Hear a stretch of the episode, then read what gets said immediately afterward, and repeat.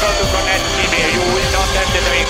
box, box, box, box. And Hamilton's had a massive crash, and he's crashed into his.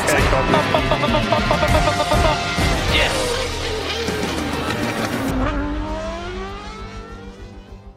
Herkese merhaba. Podstop Podcast'in yeni bölümünde, yeni serisinde 5 kırmızı, 1 yeşille birlikte sizlerle beraberiz. Her zaman olduğu gibi Deniz, Halil ve ben Burak birlikteyiz. Selam beyler, hoş geldiniz. Selam. Herkese merhaba. Uzun süre boyunca beklediğimiz sezona sonunda kavuştuk. Ama ne kavuşma oldu. Öncelikle ne yaptınız? Dinlenebildiniz mi abi? Ben hala yorgun hissediyorum kendim ya. Yani şöyle göz gezdiriyorum yarışta ne oldu, ne bitti, hafta sonu nasıl geçti diye gerçekten düşünmek bile yoruyor tekrardan beni. Gerçekten beklediğine değdi derler ya. Hakikaten beklediğimize değdi. Muhteşem bir yarış oldu. Tek sıkıntısı seyirci olmamasıydı. Onun haricinde muhteşem bir yarıştı bence. Aynen beklentilerimizi fazlasıyla karşıladı. Çok keyifliydi bence de. Aynen öyle abi. O zaman vakit kaybetmeden yeni serimize başlayalım. 5 kırmızı 1 yeşil serimizde sezon boyunca düzenlenen tüm yarışları, tüm hafta sonlarını birlikte değerlendireceğiz. E, tüm kanallarımızdan da her zaman olduğu gibi ulaşabilirsiniz bize. O zaman herkes hazırsa 5 kırmızı ışığı söndürüyorum ve programa başlayalım.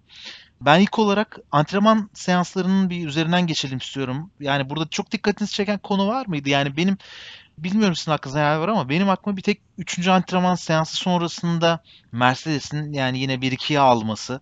Hamilton birinci, Bottas ikinci oldu. E, e, zaten tüm antrenmanlarda üstüne koya koya gidiyorlardı, fark atıyorlardı. Fakat bunun sonrasında dikkat çeken nokta Red Bull'un e, Mercedes'in DAS sistemini protesto etmesi dikkat çekti. Aslında çok konuşulan, beklenen bir karardı ama e, onlar da bence FIA'nın desteklediğini bile bile daha centilmen bir hareket yaptılar ve sıralama turlarından önce, yarıştan önce bu protestoyu gerçekleştirdiler ki FIA'nın net cevabı alınabilsin ve temiz bir yarış olsun diye. Bu kararı bekliyorduk herhalde değil mi? Siz de beklediğinizi düşünüyorum ben. Sürpriz bir şey var mı? Bekliyorduk. Zaten yani bu aslında hani bir şikayet gibi değil de hani FIA ya abi bak bu adamlar yapmışlar. Böyle bir şey bulmuşlar. Hani senin okeyin varsa biz de yapalım. Biz de düşünelim. Biz de böyle bir şey yapabiliriz. Bak 3 yarış sonra biz de direksiyonu ileri geri oynatırsak bize de kızmayacaksın değil mi? Gibiydi. Hatta zaten hani Toto Wolff da onu söyledi. Hani iyi yönettiğini süreci Red Bull'un. Ee, şikayetten çok bir soru işaretini ortada bırakmamak için e, izin istemek gibi olduğunu düşünüyorum şahsen ben Red Bull tarafında. Ya sorguladılar aslında değil mi? Hani yarıştan sonra da yapabilirlerdi bunu ya da yarış öncesindeki bir seansta da yapabilirlerdi ama ilk antrenmandan sonra yanlış hatırlamıyorsam protestoyu yaptılar zaten. O da niyetlerinin iyi olduğunu aslında sistemi düzeltmek adına yapılmış bir hareket olduğunu gösteriyor bize. Kesinlikle öyle ama ben yani bu sezon bitmeden hani Red Bull biz de yapacağız gibi bir şey olduğunu e, düşünmekle birlikte eğer bugüne kadar hazırlanmadılarsa e, bunu yapmalarının çok kolay olacağını düşünmüyorum. Çünkü önümüzdeki sezon zaten yasaklanacak bir sistem için hem vakit hem zaman hem para yani hiçbir şey harcayacaklarını zannetmiyorum. Ancak daha önceden böyle baz olarak hazırlıkları bir teknoloji varsa belki bu protesto sonrası bak biz de bunu yapmıştık bunu getiriyoruzu söyleyebilirler. Belki önümüzdeki 2-3 hafta sonra bununla ilgili bir şeyler görebiliriz diye düşünüyorum. Ve sıralamaya geçiyorum. Sezonun ilk sıralama turları benim açıkçası beklediğimden biraz daha böyle düşük başladı. Q1'de zaten her zaman olduğu gibi aslında beklenen e, pilotlar elendi. İşte Magnussen gitti Haas'tan, Russell Latifi gitti Williams'tan, Giovinazzi Raikkonen elendi. Verstappen çok hızlıydı zaten. E, hızlıca o çıktı başladı. Bu anlamda hani beklediğimiz isimlerin elendiği, beklenen isimlerin devam ettiği bir Q1 geçti. Sizin aklınızda farklı bir not var mı Q1 ile ilgili? E, beklenen oldu gerçekten. Sadece o iki takım dört koltuğun haricinde oradaki şanssız beşinciyi bekliyor herkes zaten. O da bu sefer e, Magnussen oldu.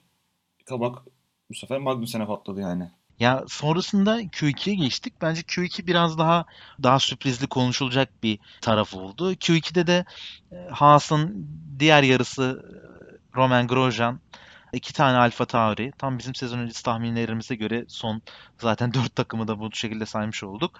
Sonrasında iki tane e, elenen vardı. Ben ikisini de sürpriz olarak görüyorum. Biri Esteban Ocon Renault'dan. Diğeri de Sebastian Vettel Ferrari'den elendi. Evet, E evet. Siz peki Ocon'u burada eğleneceğini düşünüyor muydunuz? Ben Q1 yapar diye bekliyordum açıkçası. Ya Vettel'i zaten ayrıca konuşalım bence. Peki Ocon olmasaydı kim elenirdi orada? Yani tahminin kim? Mesela Ocon sürpriz oldu dedik. Kim olabilir ki? Yani orada mutlaka zaten sezon öncesi testlerde ya da antrenmanlarda gördük. Yani oraya bir Racing Point koymak zor. McLaren koymak zor. E zaten Red Bull gerçi Ferrari diyeceğim bir tanesi var orada. Hani Mercedes koymak çok zor. Geriye zaten bir tek Renault kalıyor. O da ya Ricardo ya Ocon olacaktı diye açıkçası düşünüyordum ben de en başından beri. Ya ben belki Stroll oraya düşer diye düşünüyordum. Ben de Stroll'ü koyabilirim belki oraya ama onu da Barcelona'dan düşündüğümüz zaman zaten Racing Point kendisini bu sene çok e, geliştirdi. Dolayısıyla artık Q3 derecelerine çıkmaları normal. Renault'da birazcık bu konuda kabahati kendinde araması gerekiyor bence. Abi peki Vettel'in durumuna ne diyorsunuz? Yani kimisi işte şanssız bir Q2 session'ıydı diyor. Kimisi işte farklı yorumlar yapıyor ama yani kendisinin yaptığı yorum Q1'e kalamamadığımız için oldukça şaşkınım. Böyle bir şeyi beklemiyordum. İşte aracı kontrol bile edemedim. Ee, araç benim hiç istediğim gibi kontrol ettiğim gibi değildi. Yani iyi söyleyebildiği hiçbir şey yoktu zaten Q2 sonrasında. Ve şöyle enteresan bir taraf var. Ee, Ferrari'nin de yani Red Bull'daki dönemine e, dönemindeki bilgisi doğrultusunda ya da kullandığı araç doğrultusunda Vettel'e vermeye çalıştığı araçlar hep bir dengesiz oluyor ve bence bu sene de bunu yaşıyor. Zaten Ferrari aracı çok kötü durumda ama yani Vettel gerçekten yani hiç şey yani başkasının aracına emanet olarak binmiş gibiydi. Ben öyle gözlemledim. Ve büyük bir hayal kırıklığıyla başladı. Q1'de olsaydı farklı bir şey yapar mıydı? Yoksa orada da yani sonuncu olarak, onuncu olarak falan mı görürdük peki? Yani burada Fethel'in de hatası çok büyük. Evet araç istediği düzeyde değil şu anda. Ama Fethel de daha iyi sürebilirdi diye düşünüyorum. 1.04-206 gibi bir derece yaptı Q2'de. Ricardo 1.04-0.23 yani burada onda ikilik falan bir fark var.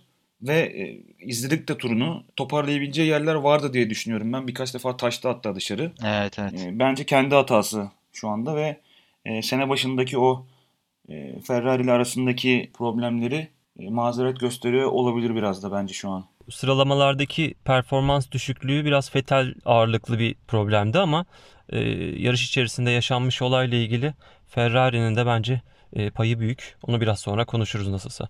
Ben bir de Ferrari ile ilgili tam şunu da eklemek istiyorum. Burada abi e, bu sene Mattia Binotto da zaten sürekli olarak bu açıklamayı yapıyordu. E, geçen seneki düzlük hızına odaklanan Ferrari sonrası özellikle Amerika'dan önce işte e, motorun yağ yaktığına yönelik çıkan araştırmalar ondan sonra Ferrari'nin performansının ve düzlük hızının birden düşmesi e, gibi gelişmeler doğrultusunda e, bu sefer sürekli şey dedi biz aracın yere basma kuvvetini arttırmaya çalışıyoruz dedi. İşte yarış öncesinde garajda gördük. E, antrenmanlarda Barcelona'daki antrenmanlarda ön kanatın üstüne 4 tane flap koyarken e, işte burada Avusturya yarışında 5 flaplı bir ön kanat getirdiğini gördük. Bu da ekstradan bir şey yere basma kuvveti sağlayan bir e, eklenti bir güncelleme olmuştu. Yani bunun doğrultusunda yani sadece downforce'a odaklanmış bir Ferrari vardı. Yani downforce konusunda da fena, fena değildi. Siz de takip etmişsinizdir yani. Düzlüklerde evet bayağı nal topluyorlar ama viraj e, hızları hiç fena değildi. Çok iyi pistin en iyisi denilemez ama hiç fena değil noktasındaydı. Ama bu noktada da Ferrari, Ferrari'de Vettel'in aracının arkadan kayması öyle bir boyuta geldi ki yani o hızlı e, olması gereken virajlarda da ekstradan zaman kaybetmesine sebebiyet verdi ve bu sonuç kaçınılmaz oldu açıkçası. O zaman Q3'e geçelim. Q3'te Mercedes yine bir dominasyonla başladı. Valtteri Bottas pole'deydi. Hamilton ikinci. Verstappen 3. Norris 4. Albon 5. idi. E, dikkat çeken nokta Q3'te 1.03'ün altına inen sadece iki pilot vardı. Onlar da Mercedes pilotlarıydı. İkisi de 1.02 e, 939 ve 951 ile geldiler. Ve burada olaylar yaşanmaya başladı. Belki yarışın fragmanı buradan belli oldu. Nasıl belli oldu? E, Q3'ün son turlarında Bottas Hamilton'ın önündeyken pistin dışına çıktı. Ve ondan sonra sarı bayraklar sallandı. Sarı bayraklar sallanırken Hamilton'ın hızını düşürmediği gerekçesiyle de Hamilton 3 sıra ceza aldı ve 5. olarak başladı. Bu da işte birçok komplo teorisini çıkarttı ortaya. İşte Bottas gerçekten dışarı taştı yoksa kurtarabilir miydi? Ne durumda olurdu gibi gibi konular oluştu. Ve bunun doğrultusunda da yarış başladığında Bottas birinci, Verstappen ikinci cepte yer aldı. Bu konuyla ilgili sizin okuduğunuz ya da duyduğunuz ya da dinlediğiniz farklı bir şey var mı? Hepimiz için bir sürpriz oldu aslında. Yani o yarış zamanı markalar griddeki yerlerine gittiğinde biz Mercedes ilk iki cepten çıkacak diye beklerken bir anda 5. E, gridi hazırlamaya başladılar Hamilton için. 2'ye de Red, Verstappen'i hazırlıyorlardı. Herkes çok derken aa ne oluyor falan. Bir anda açıklandı ama yani orada ben Bottas'ın bilerek yaptığını düşünmüyorum açıkçası böyle bir şeyi. Tamamen bir komplo teorisi gibi geliyor bana. Ama e, yarışın bu denli güzel olmasının e, en büyük faydalarından biri de bu oldu bence. Hamilton'ı geriden başlatmak mı? Evet kesinlikle öyle. Çünkü Mercedes 1-2 başlasa çok kolay kopacaklardı. Yani her safety car'dan sonra da muhtemelen ikisi birden uzayacaklardı. Tabii o 5. sıradan başlaması, oradaki karışıklıklar falan e, tuzu biberi oldu yani yarışın. Ya biz bu sezona başlarken hep Hamilton'ın aslında şu 6. şampiyonluktan sonraki işte e, rekor için çok hırslı bir pilot olacağını düşündük ama aslında bir yandan da Bottas'ın sürekli bir senelik sözleşme uzatma durumu işte takımdaki geleceğinin tam olarak kesin olmaması falan da Bottas'ı bayağı tetikleyen bir durum oluşturmuş sanırım. Çünkü hafta sonu gerçekten Hamilton'dan hızlı ve istikrarlıydı bayağı antrenmanlardan sonra hem sıralama seansında hem de daha sonrasında yarışta. Yarışın başındaki kısımda en azından.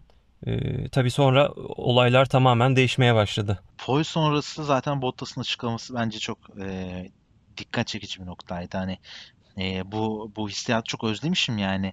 E, çünkü sıralama turları çok özel aracın limitlerini sonuna kadar zorladığımız seanslar. E, ama hani benim gözlemlediğim şey yani Bottas'ın söylediği e, takım çok iyi bir iş yaptı ve biz sanki farklı bir ligdeymişiz gibi turlar attık. Farklı bir ligdeymişiz gibi yarıştık dedi. Bence bu çok önemliydi. Bunu şu anlamda ben yorumluyorum. Ee, en yakın rakiplerinden bir tanesi Red Bull'un e, birinci pilotu Verstappen'e yarım saniye. Diğer takımın e, belki de en iyi pilotu Charles Leclerc'e bir saniye ve e, griddeki dört kez dünya şampiyonu olan bir pilota da yani bak 1.3 saniye falan fark attılar abi. Bu, bu bayağı ayrı birlikte olduklarını gösteriyordu. En azından sıralama setup'ı çok doğruydu. Ee, öyle göründü. Yine 1-2 ile sezona başladılar. Ee, fakat daha sonrasında Hamilton aldığı ceza ile birlikte daha geriye düştüler. Ee, yarışa geçelim isterseniz yavaştan. Ee, çok heyecanlı konuşulması, yani konuşulacak çok konu olan bir yarış. Ee, zaten yarış başlar başlamaz işte Hamilton'ın e, değişikliğinden sonra e, geride almasından sonra herkes e, merakla bekliyordu. Nasıl bir strateji izleyeceğiz, nelerle karşılaşacağız, ne olacak, ne bitecek diye. E, ama buradaki asıl önemli konu yarışın başlangıcıydı. Her ne kadar Verstappen iyi bir çekiş yakalasa da Bottas bayağı yani böyle 3. 4. virajdan sonra arayı açmaya başladı. Sonra birkaç tur zaten bu şekilde devam etti. E, sonrasında Verstappen 3. turdan itibaren böyle e, tempoyu tutturmaya başladı. Siz de fark etmişsinizdir. E, fakat ondan sonra e, 11. tur olması lazım. E, Verstappen birden yavaşlamaya başladı ve yarış dışı kaldı. Şimdi biz yarışdan önce hemen Deniz'le Halil'le beraber zaten konuşuyorduk.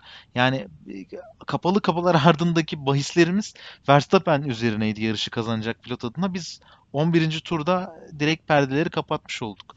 Sizce Verstappen olsaydı bu yarış daha farklı bir şekilde ilerler miydi? Bu kaos durumundan nasıl faydalanırdı? Neler çıkarırdı?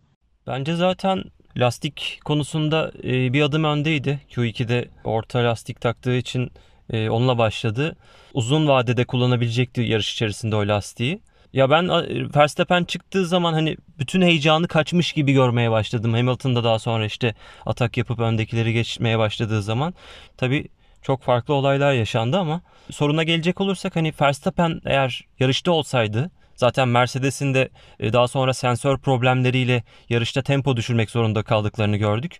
Bence Red Bull'un iyi bir hafta sonunu tamamladığını görebilirdik o zaman ama maalesef Red Bull tarafında da işler hiç iyi gitmedi bu sefer. Zaten son iki senedir kazanıyordu ve bu pistte özellikle ne kadar aç olduğunu hepimiz biliyoruz Verstappen'in. Serhan abi de yayın sırasında şeyi söyledi. Bir şekilde o aracı pite götürüp pitten çıkartabilseydi son sırada olsa bile olası bir safety car arkasında çok ciddi geçişler yapıp yine tekrar kendi ön sıralara kadar atabilirdi e, diye herkes bekliyordu zaten. Beklenti buydu. Albon'daki yumuşak e, hamurlu lastik tercihini e, düşünürsek e, Red Bull tarafında yapacakları birkaç oyunla beraber Verstappen'i tekrar potaya sokabilirlerdi. E, çok yazık oldu. Yani gerçekten bu yarışın en büyük üzüntüsünü Verstappen yaşıyordur şu anda. Bir de şöyle bir durum vardı. Verstappen Halil'in de dediği gibi orta lastikle başladı Ee, ve özellikle yani yarış bu şekilde seyri olsaydı tam bir Brezilya flashback'i görürdük yani izlerdik. Çok sevebileceği bir ortam vardı bence. Ve 3. turdan itibaren aslında tempoyu da tutturması e, orta yu- yumuşaklık hamurdaki lastikle e, uzun bir ilk stinte atmayı hedeflediğini gösteriyordu. Yani onun planı diğerleri gibi işte 25'te, 30'da, 32'de ilk biti yapmak değil gerçekten orta lastiklerle belki 40'a kadar zorlayıp e, ondan sonra farklı bir şey denemeyi planlıyordu bence. Hele bu kadar da güvenlik aracının olduğu bir yerde arada bir sert yapıp sonra tekrar yumuşağa geçip e, gerçekten bir galibiyet çıkartabilecek fırsatı olabilirdi. E, ama talihsizlik oldu. Yani onun da yarış dışı kalması sebebi zaten e, herkes izlemiştir eminim. Motor stop etme moduna geçti. Yani anti-stall dediğimiz sisteme geçti ve hiçbir şekilde direksiyon üzerindeki düğmeler, tuşlar çalışmadı. E, motor kendi korumaya aldı daha doğrusu yani stop etmemesi açısından. O da mecburen yarış dışı kalmak zorunda kaldı. Bayağı garajdan çözmeye çalışıyoruz an- anonsu gelse de devam edemedi ve pite geldi. E, aracı bıraktı. Daha sonrasında zaten Verstappen'in e, pite gitmesi ve yarış dışı kalmasından sonra yani bu zaten sanki yarışın devamında olacak mekanik problemlerin başlangıcı gibiydi. Sonrasında Ricardo yarış dışı kaldı. Teknik sorunlardan dolayı. Ondan sonra e, Racing Point çok iyi başladı derken Lance Stroll yine aynı şekilde sensör sorunu aldı ve direkt e, yarıştan çıkıp garaja girdi. Tam bunlar oluyor derken Grosjean e, spin attı. E, daha sonra toparlayamadı. Sonrasında Magnussen yine aynı şekilde e, yarış dışı kaldı. Ve ilk güvenlik aracı zaten 26. turda girdi. Ve o, o esnada Bottas zaten e, Hamilton, Albon, Norris, Perez sıralamasıyla birlikte öndeydi. Güvenlik aracı çıkınca abi 31. turda Bottas yine çok iyi başladı. Yine uçtu gitti. Ama abi asıl konu işte her şey burada başladı. Ee, Sebastian Vettel bir dönüşte Leclerc ve Sainz'ın arasından kendine yer bulmaya çalışırken 3. turda Sainz'e karşı içeride kaldı ve spin attı. Ve bundan sonra da 15. sıraya indi. Ve ondan sonra da Twitter'da Vettel diye aratan herkes dünyanın çeşitli esprileriyle karşı karşıya kalmaya baş- başladılar ve kaldılar abi. Ne diyorsunuz abi? Vettel kaldığı yerden devam mı diyelim bu bu bölümün adına? Abi Vettel ya her sene mutlaka bir tane geri geri giderken fotoğraf çektiriyor yani o komple konvoyun içinde. Herkes düz gidiyor, Vettel terse gidiyor böyle falan. Ya komik tabii Ferrari e, fanları gibi olarak böyle ağlanacak halimize gülüyoruz yani şakayla karışık ama mutlaka bunu bir yerde bir şekilde yapıyor adam ve yine yaptığı şaşırtmadı bizi. Burada daha komiği, daha kötüsü hatta e, tamam spin attın 15. sıraya geriledin artık arkanda araç yok ve Russell'ın arkasında kaldın yani Russell'ı bile geçemiyorsun artık. Tabii tabii. Russell yarış dışı kalana kadar şeydi. Williams'ın arkasındaydı yani. Russell yarış dışı kalmasa belki Russell Vettel'in önünde bitirecekti yarış yani. Bu daha garipti. Bu gerçekten hani spininden daha kötüydü. Ciddi bir problem oldu zaten orada belliydi. Ben bunu biraz şöyle düşünüyorum abi. Vettel eee, zaten sıralamada çok kötü bir performans sergiledi. Aracı tanıyamadım dedi. Hiç istediğim gibi kullanamadım dedi. Daha sonrasında yarışta gerçekten bir fark yaratmaya çalıştı. O da uzun süre şöyle düşünün yani o da çok uzun süredir yarışmıyor. Eee, ve bu eee, off-season döneminde işte takımdan ayrılacağı haberi geldi. Şu an takım bulamadı. Birçok değişiklikler oldu. Teklif aldı beğenmediler dedi. Kendisi açıkladı. Teklif bile gelmedi. Sadece yarışmayacağımı söylediler dedi. Eee, ya birçok böyle eee, zor bir dönemden geçti ve dört kez dünya şampiyonu olmuş ve bu egoya sahip bir pilot için de çok kolay bir şey değildi yani. Uzun süre bekledikten sonra ilk yarışı 11. sıradan başlamak. Dolayısıyla o da bence tekrardan kendini ispat etme noktasına girdi ve o spin attığı yerde bence birazcık zorladı. Eee, zorlamasaydı belki ilerleyen turlarda kendine daha iyi bir fırsat yaratabilirdi ama o içeriden gelip e, işte o Sainz'e dokunma anı yine tekrardan yani en ufak bir temas sonrası, en ufak araçtaki dengenin değişmesi sonrası hemen spine dönmesi e, onu tekrardan o özgüvenini tekrardan yaraladı diye düşünüyorum ben. Ya olayın dediğin gibi bu psikolojik yanı da var. Ama bir yandan tabii bütün faturayı da Vettel'e kesmemek lazım diye düşünüyorum ben. Ferrari'nin de bu seneki aracının durumu ortada. Barcelona'dan beri izliyoruz ve hepimiz hani ha motoru açtılar, işte ha e, hız saklıyorlar falan derken Pantolonu indirdiler. Aynen sonunda pantolon indi ama içinde hiçbir şey yokmuş yani. Gerçekten onu görmüş olduk. Ee, şaşırtıcıydı. Bir de şöyle bir şey var. Ee, Bugün Twitter'da bir arkadaş da bizim tweetlerden bir tane. O dönemde Adrian Nevi'nin aracın arka tarafının daha oturaklı, daha böyle dengeli tasarım felsefesiyle hazırladıklarını e, yazmış. Gerçekten de öyleydi. Fetel hani arkadan kayan araçlarda çok rahat hakimiyet kuramıyor abi. 65. turda bilmiyorum fark ettiniz mi? Lökler'in Norris'i geçerken aracın o dördüncü virajın çıkışında nasıl arkasının kaydığını dikkat ettiyseniz görmüşsünüzdür. Yani Ferrari gerçekten problemliydi aslında bu yarışta denge açısından. Evet. Ee, onun yanında da Burak'ın söylemiş olduğu gibi o olayın psikolojik tarafı da var biraz. Fazla acele etti belki. Ee, kendini kanıtlama çabası içerisindeydi. Artık geçmeliydi. Bunların hepsi birleşince sonuç maalesef böyle oldu yani. Ben sadece Fethel'e faturanın kesilmesinin doğru olduğunu düşünmüyorum. Daha sonrasında asıl bu tam o olaydan sonra işler daha da değişmeye başladı zaten. Yani hala yarışın bitmesine yaklaşık 30-32 tur falan varken e, ve Mercedes pilotları işte 3. olan Albon böyle 10 saniye fark atmış durumdayken e, Bottas ve Hamilton'a e, ikisine de pitten telsizden anons geçildi ve körplerden ve kırmızı beyaz bordürlerden uzak durması gerektiğini ve sensör sorunu yaşadıklarını, vites kutusunda sensör sorunu yaşadıklarını, düzeltmeye çalıştıklarını söylediler ama kesinlikle körplerin ve bordürlerin dışında kalmaları söylendi. E, çünkü yani bundan daha öncesinde Stroll de yine bir sensör sorunu sebebiyle e, yarış dışı kalmıştı. Diğer Mercedes e, motoru kullanan e, Sergio Perez e, sürekli olarak yani tütüyordu. Aracın arkasından ara ara duman geliyordu. Ben bazen acaba birisi e, pist dışına çıktı onun dumanı mı diye böyle de, defalarca kez bakıyordum ama ara ara tütüyordu yani. E, dolayısıyla teknik açıdan çok büyük sıkıntı yaşadılar ve herkes artık acaba e, bu Mercedes'in dayanıklık sorunu ana takıma da uğrayacak mı diye bekledi. Hani Bottas ve Hamilton biraz daha makul turlar atmaya başladı ki Hamilton bir saniyenin altına inmişti. DRS'yi açı açı geliyordu Bottas'ın üstüne. Daha sonra o da izin verdi. Birazcık farkı açtı. 1.6, 1.7, 1.8 saniyelere kadar boşluk bıraktı. Ee, bunun sonrasında da herkes merakla bekliyordu. Merakla bekleme yaşanırken bunu paralelinde olduğum için mutlaka ekliyorum. Az önce bahsettiğimiz gibi George Russell Vettel'in önünde yarışı devam ettirirken 51. turda e, yarış dışı kaldı ve bir diğer güvenlik aracı geldi. Ve bu güvenlik aracında da herkes Mercedes ne yapacak diye bekliyordu. Ama Mercedes'in iki pilotu da pite girmedi. Bottas Hamilton da girmedi. Bunun sebebi e, sensörlerle alakalı bir sorun var ve pite girince bu sefer e, uyuyan devi uyandırıp bir hata alabiliriz. Bu yüzden girmeyelim de olmuş olabilir. E, ya da e, aracı biraz daha soğutup e, daha e, zorlamadan sürüp e, sorunun düzelmesini beklemişler de olabilir. Ama stratejilerini bunun dışında kurdular ve herkese sürpriz geldi. Siz nasıl gördünüz abi bu dayanıklılık sorunları ve sonrasındaki yarış e, stratejisinin bir güvenlik aracıyla daha değişmesini?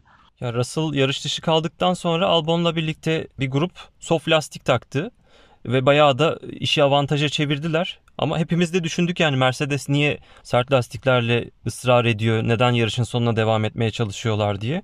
O da bir soru işaretiydi. Yani ben yarış içerisinde anlamamıştım ama sanırım çok fazla da pite gelmek istemediler hani bazı problemlerden dolayı. Şimdi burada Mercedes'in bence pite girmemesinin en büyük sebebi bu yaşadıkları sensör arızasıydı.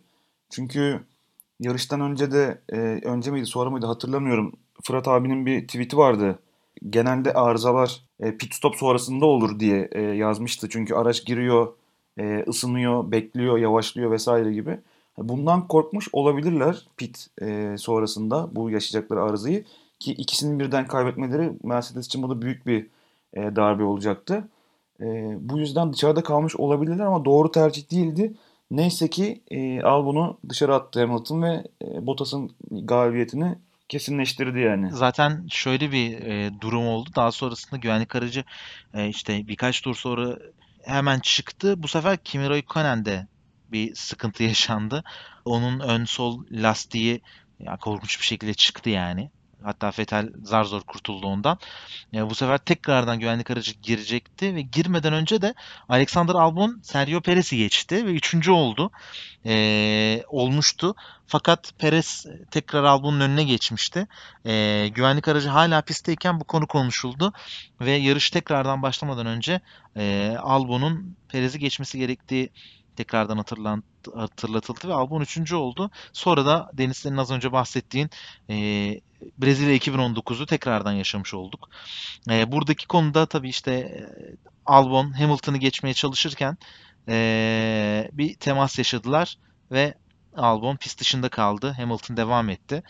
Buradaki yorumlar çok değişik. Bugün de zaten hem Twitter'daki haberlerde hem e, internette birçok kaynakta yayınlanan haberler aslında hep bu konuşuluyordu. E, kimileri Lewis Hamilton aslında dönüşü tam olarak yaptı. Hiçbir hatası yok. Standart bir yarış e, teması dedi. Kimileri e, hatalıydı. Yerini vermemek için daha agresif davrandı. Daha fazla boşluk bırakması gerekiyordu Albon'a dedi. Kimileri de Albon birkaç tur bekleseydi zaten geçerdi. Yumuşak lastikteydi. Mercedes'ten daha iyi durumdaydı. Daha uygun bir yerde çok rahat bir şekilde geçerdi dediler. Siz ne düşündünüz? Sizce hangisi olurdu? Hangisi daha doğru ya da? Abi bence Albon kaza yapmasaydı liderliği zorlayabilir hatta ilk liderliğini de tadabilirdi bu yarışta. Çok uygun bir zemin vardı. Hem lastik avantajı vardı hem işte deminden beri konuştuğumuz Mercedes'in problemleri vardı. Yarış temposu düşük bir şekilde ilerlemek gerekiyordu Mercedes tarafında. Dolayısıyla çok büyük bir şeyi kaçırmış oldu aslında bu temas yüzünden. Burada iki tarafın da hatası var. Aslında e, kazanın gerçekleştiği anda Albon'un önde olması birazcık e, işin faturasını Hamilton'a doğru kesmemiz gerektiğini söylüyor. Zaten hakemler de böyle karar aldılar. E, bunda hemfikiriz. Bir yandan Albon'u da düşündüğümüzde zaten lastik avantajı olan bir konumdasın. Hani daha uzun bir düzlükte daha rahat bir şekilde çok rahat geçebilecekken orada biraz hani belki de o e, işte Hamilton'ı şu an geçebiliyorum. Arkasından Bottas'ı geçeceğim. Birinci olabilirim. Bunlar hani çok hızlı bir şekilde beyninin içinde düşünüp hızlı bir atak yaptı. Biraz çaylak bir atak yaptı ve faturasını da ağır ödedi kendisi. Hamilton tarafından da ben yani bilmiyorum hep gün içerisinde okuduk işte direksiyonu sonuna kadar çevirdiğini falan söylüyorlar ama gördüğümüz manzara bence sanki Hamilton'ın da birazcık olsun e, o burnunu hafifçe uzattığını gösteriyormuş gibi geldi. Belki bir frenleyerek, bir toparlayarak e, çok rahat bir şekilde teması engelleyebilirdi. Ama o da tabii e, yarış dinamiği bir şey söyleyemiyoruz o konuda. Bir de Hamilton'ın araç üstü kamerasından izlerken pozisyonu tamam daha fazla sola kırmıyor yani Albon'un üzerine kırmıyor ama o virajı tamamen açıktan alıyor. Yani öndeki e, Bottas'ın çizgisine baktığında çok daha açıktan bir çizgiyle aldığını görüyoruz o virajı. Tamamen Albon'un üzerine gidiyor yani. Orada bir de aracın ufak bir kayması da söz konusu aslında. Orada ufak bir kontrolle aracı toparlayabilecekken aracın da biraz kaymasına izin veriyor ve Albon'un tamamen üzerine çıkıyor. Ama hala sana çok katılıyorum. Burada kesinlikle yani bu kaza haricinde düşünürsek Albon'un büyük burada bir e, tecrübesizliği var. Ama burada da aslında ona biraz hak vermek lazım. Çünkü Red Bull dediğimiz zaman herkesin aklına şu anda Max Verstappen geliyor. Yani herkes Max diyor bu yarışı kesin Max kazanacak, Verstappen kazanacak. Biz de aynısını söylemiştik hatta yarıştan önce. Max Verstappen çok favori diye düşünüyorduk. Şimdi herkes böyle düşünüyorken, herkes böyle konuşuyorken sezonun ilk yarışında adam 10. turda yarış dışı kaldı ve e, lastiklerin iyi. E, gidiyorsun Hamilton'a geçebileceksin. Arkasından Bottas'ı geçebileceksin. Böyle bir fırsat var. Belki de e, senin ismin daha çok konuşulacak. Birazcık şey durumu var gerçekten. Yani Hamilton tecrübesiyle e, böyle bir dönüş aldı, böyle bir viraj aldı belki. Ama işte yani Toto Wolff da açıkladı zaten yarıştan sonra. Yani birkaç viraj öncesinde yine yan yana geldikleri dönemde e, Hamilton ciddi bir şekilde boşluk bıraktı ve yani hızını yavaşladığı bir bölüm var. E, yani aslında izin de veriyor yani bunu e, tam olarak kırıyor ve amacı onun üstüne, Albon'un üstüne kapanıp onun geçişini engellemek değil. Ee, ama bence yani bunların her birisi Albon daha tecrübeli bir e, atak planlasaydı, tecrübesi olsaydı ve daha planlanmış bir atak planlasaydı ya belki o DRS uzun düzlüğünde bile çok rahat geçecekti zaten Hamilton'ı. Birazcık onun adına talihsizlik oldu ama bunun bunun gibi şeylerle öğrenecektir diye düşünüyorum. Yani Verstappen neler neler yaptı bugüne kadar. Ondan da birkaç kere bunu görmek e, çok sıkıntılı olmayacaktır diye düşünüyorum. Zaten ondan sonrasında yarışta daha farklı bir hale almaya başladı. E, çünkü bu konu incelendi ve Lewis Hamilton'a 5 saniyelik e, ceza geldi. 5 saniye ceza aldı. E, ve bununla birlikte aslında Sergio Perez de bir ceza aldı. Bu konuyla alakalı değil ama e, pitten belirlenen hızın daha üstünde geçtiği için bir 5 saniyelik ceza aldı. Böyle olunca birden ortam e, alternatif e, yaratabilecek sürprizlere açık bir ortam oluşmaya başladı. E, Charles'ler 51. turda Russell e, yarış dışı kaldığında giren güvenlik aracıyla birlikte pite girmişti ve orta hamurlara dönmüştü. E, o dolayısıyla yarışın başlangıcındaki hız temposunu tekrardan almaya başladı. E, işte Norris'i geçti, dördüncü oldu. Perez'i geçti, üçüncü oldu. E, ve bir fırsat yakalamış oldu. Biraz daha e, kendini ön sıralarda bulmaya başladı. E, sonrasında da bu sefer Norris'e telsizden Hamilton 5 saniye ceza aldı ve aralarındaki farkın e, işte yani çok az oldu. 5.6 saniye falan civarı bir fark olduğu söyledi. E, dolayısıyla bunun için Norris birazcık bastırdı ve işte yarış sonu zamanlarında zaten herkes görmüştür. E, yani Norris çok ufak bir farkla saniyenin onda ikisilik ikisi kadar bir farkla e, zaman olarak önde kaldı ve podyumu yer aldı. E, bu son e, yaklaşık yani 5 turluk belki 6 turluk dönemdeki cezalar, e, pilotlar arası değişiklikler, e, tüm bunların hepsi işte özlediğimiz Formula 1 bu dedirtti bence. Kesinlikle dedirtti. Zaten son turları yani çok inanılmaz aksiyon doluydu. Özellikle son tur acayip aksiyon doluydu. Ama burada parantez aslında Perez'i açmak lazım. Aracın bu kadar rekabetçi olmasından dolayı yani araç üst e, sıralara kendini atabileceğini gördüğü için ve artık Ferrari ile belki Red Bull'la e, McLaren'ın zaten önde olduğunu düşünsek onlarla yarışabileceğini gördüğü için belki bir nebze olsun birazcık daha zaman kazanmayla onu ileri atacağını düşündüğü için böyle bir artık acemilik mi demek lazım buna bilmiyorum ama e, çok fazla e, Perez'den görmediğimiz bir e, hataydı. Evet. Ona pahalıya patladı diyebiliriz. Eğer bu hatayı yapmasaydı zaten e, belki de podyumda onu görebilirdik. Yani Norris'e geçilmeyebilirdi gerçi. Pist üzerinde geçti Norris ama yani o da birazcık e, hırsının kurbanı oldu diyebiliriz. Abi o geçiş de bu arada çok enteresan hatırlıyorsunuzdur. ikinci virajda olması lazım.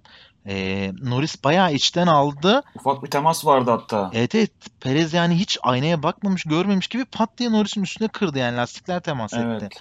O da çok değişik bir şeydi yani. Ben orada artık o noktada birazcık e, ceza ile birlikte konsantrasyon kaybının falan olduğunu düşünüyorum. Yoksa yani dediğim gibi perezlik hareketler değildi. Bence birazcık stratejinin de kurbanı oldu. Yumuşakla başlayıp ortaya geçti ve yani dünya artık bit yaparken herkes değişirken bir ara e, tüm grid sert lastikteydi bir tek Perez orta lastikteydi ve yani yarış sonu nasıl getirecek ne yapacak diye düşünürken işte cezalar geçişler şunlar bunlar 6. bitirdi yarışı. Yani çok daha önde olabilirdi Deniz senin de söylediğin gibi.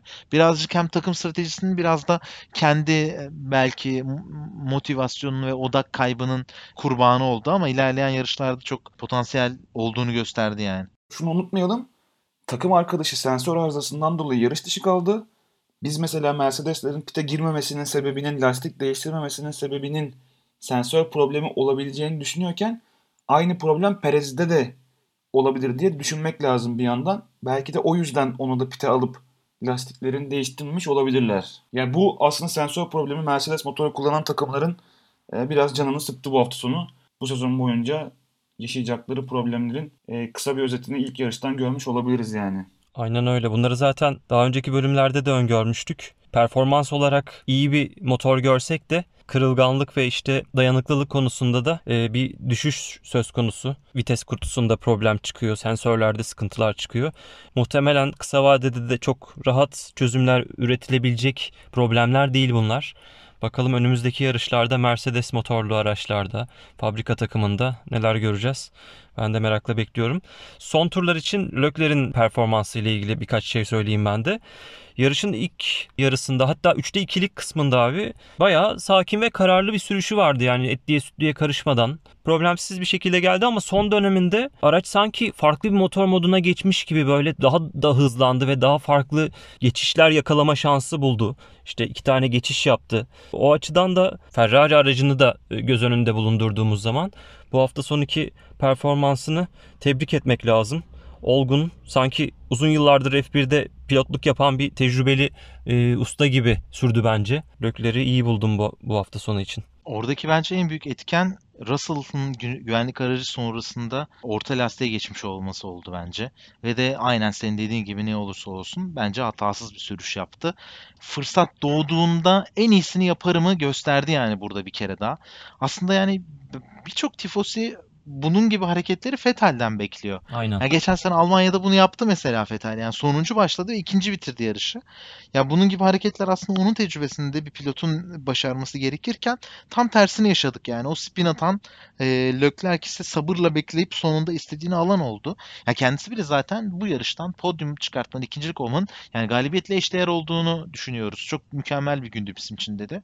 E, o anlamda bence yani Ferrari'nin özellikle yani yarış öncesindeki ve e, antrenmanlardaki ve sezon öncesi testlerdeki durumuna bakacak olursak çok sürpriz bir podyumdu ve çok değerli. Peki az önce çok genel olarak konuştuk ama 5 kırmızı bir yeşilin her bir programın sonrası bu hafta sonunun yükselenlerini ve düşenlerini ortaya çıkartalım. Biraz da onları değerlendirelim istedik. Ben isterseniz başlayayım. Bence bu hafta sonunun yükselenleriyle başlayacağım. E, bence Andreas Seidel ve McLaren kesinlikle yükselenlerdeydi. Yani çok değil 2 sene önce McLaren takımının sondan ikinci, üçüncü takım olduğu düşünülürse e, gerçekten harika bir planlama, doğru gelişim, doğru pilot seçimleri, doğru yere yatırımlar ve çok kısıtlı bir bütçe olmasına rağmen 2020 sezonunun ilk yarışında ilk 5'te 2 adet McLaren görmek e, ve McLaren Renault görmek ve e, fabrika takımı olan Renault'un birisinin yarış dışı kalıp diğerinin 8. olduğu bir yarışta bir tane podyum yapabiliyor olması bu gerçekten hem takım olarak e, çok başarılı adımlar attığını ve hem de takım patronu olarak Andreas Seidel'ın ne kadar mükemmel iş çıkarttığını gösterdi. Geçen hafta bir tweet okumuştum. Ferrari'nin aslında takıma pilot olarak Sainz'ı alması yerine asıl alması gereken kişi takım patronu Andreas Seidel'dı demişlerdi. Gerçekten ben de buna çok katıldım. Harika bir yorumdu. Bir kez daha kanıtladı. Doğru bir vizyon ortaya koyduklarını ve emin adımlarla ilerlediklerini bize gösterdiler. Yükselenler tarafında bence Albon'u da yine buraya yazabiliriz. İyi bir hafta sonu geçirdi her şeyden önemlisi. Ee, Albon gayet iyi gidiyordu. Yarışın sonundaki o sonlarına yakın olan o teması olmasaydı bence yarışın lideri olabilecek potansiyeli vardı. Ama temasla bütün oyunu bozuldu. Fakat Albon'u da yükselenler arasında sayabiliriz. E, ben de yükselenler tarafına Leclerc'i söylemek istiyorum. Ne kadar çok eleştirsek de, araç gitmiyor desek de, antrenman turlarında ve sıralamada da çok kötü geçseler bile bu yarışı bir şekilde temiz bir sürüşle, yani gerçekten kelimenin tamamıyla temiz bir sürüşle ikinci bitirmeyi başardı. O yüzden bence Leclerc'i yükselenler listesine yazıyorum. Tam tersi olarak Vettel'i kesinlikle düşenlere yazacağız. Bu seneki psikolojik durumu mu, hala seneye bir koltuğu olmaması mı, aracının gerçekten kötü olması mı, kafasında bunların tamamının bir şekilde onu çok etkiliyor olmasını bilmiyorum ama onun adına çok e, başarısız ve hiç istemeyeceği bir e, hafta sonu oldu. Muhtemelen akşam kafasını yastığa koyduğunda da hatayı nerede yaptığını uzun uzun düşünmüştür diye tahmin ediyorum. Benim tarafımda da bence düşenlerden birisi Haas'tı. Yani Haas'tan bu sene çok fazla bir şey beklemiyorduk ama yani iki aracında gerçekten fren sorunu sebebiyle yarış dışı kalması çok hayal kırıklığı yarattı takım incelemelerinde konuşmuştuk. Bunun gibi sürpriz yarışlar birçok pilot için puan fırsatı ortaya çıkartabilir ve buna da hazır olanlar e, bunu da iyi bir şekilde değerlendirebilir diye konuşmuştuk. Yani bu yarışta böyle fırsatlara gebe bir yarıştı ve Haas buna hiç hazır değildi gerçekten. Hele ya Magnussen'in yarış dışı kalması gerçekten birçok insan ne olduğunu anlamadı. Ve yani benim sezonun ilerleyen günlerinde umarım çeşitlilik olur ama düşenlerdeki en büyük adaylarım Haas ilk yarıştan düşenlerde yerini aldı. Ben de buraya Alfa Romeo'yu iliştireyim. Hem sıralamalarda hem de yarışta kötü bir performans gösterdiler. Zaten yarış içerisinde de belki pit ekibinin hatasıyla Kimi Raikkonen'in lastiği çıktı ve yarış dışı kaldı. Bu hafta sonunun şanssız ve düşen takımlarından bir tanesi bence Alfa Romeo'ydu. Bu şekilde yükselenleri ve düşenleri de konuşmuş olduk. Önümüzdeki hafta yine Avusturya'da bu sefer Styrian Grand Prix adıyla koşulacak bu yarış. Styria Avusturya'da bulunan bir eyalet ve bu eyalet de e, aslında Red Bull'un kurulduğu eyalet. Bildiğiniz gibi pist Red Bull'un sahibi olduğu bir pist. Red Bull Ring zaten. Bu yarışı da Avusturya Grand Prix'si değil, e, Styrian Grand Prix adı altında koşulacak. E, biz de bu şekilde yine devam edeceğiz. Umarız önümüzdeki haftaki yarışta en az bununki kadar heyecanlı olur ve uzunca bir süre beklediğimiz sezonda tüm sezon boyunca keyif almamıza sebebiyet veren bir yarış daha izleriz. Ben çok teşekkür ediyorum Deniz Halil katıldığınız için. Biz teşekkür ederiz abi süperdi. Ben teşekkür ederim. Önümüzdeki hafta 5 kırmızı 1 yeşil serimizde yine Podstop Podcast kanallarında birlikte olacağız. Hoşçakalın. Hoşçakalın. Hoşçakalın.